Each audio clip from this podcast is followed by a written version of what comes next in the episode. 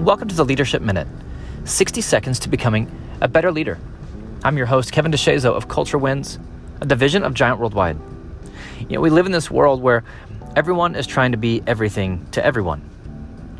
Right? You're supposed to be a generalist, be, be pretty good at everything. Or maybe you're supposed to be a specialist, you're supposed to be great at one thing. Or you're supposed to be an extrovert, except introverts are the ones that have all the best ideas. Maybe you're supposed to be um, a big picture person. Maybe you're supposed to be great at the details. You're supposed to be nimble and able to change at any moment. Or you're supposed to be structured and disciplined and focused. And I think for a lot of people, it can all feel overwhelming because what we're doing is losing sight of who we as individuals are.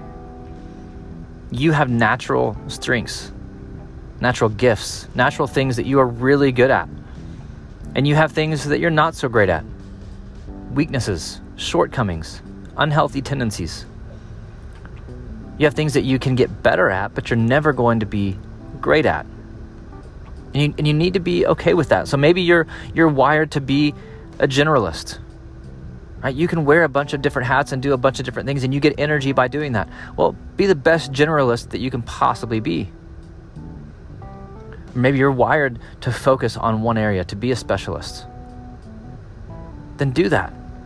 Because if you try to spread yourself too thin, you're going to be exhausted. You're not going to be the best version of you. Be great where you are. If you're an extrovert, be an extrovert. Now you need to learn when to be silent. You need to learn when to use your left hand. And the same thing for introverts. If you're an introvert, be that. You can't be an extrovert. You're not wired to be that way.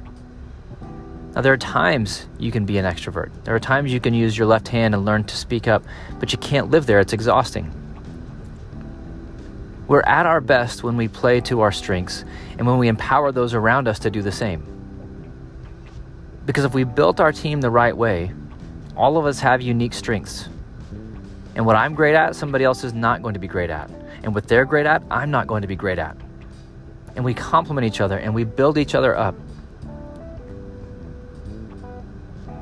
Stop trying to be everything to everyone. It's exhausting. Understand who you are work on becoming the best version of you and help those around you to do the same.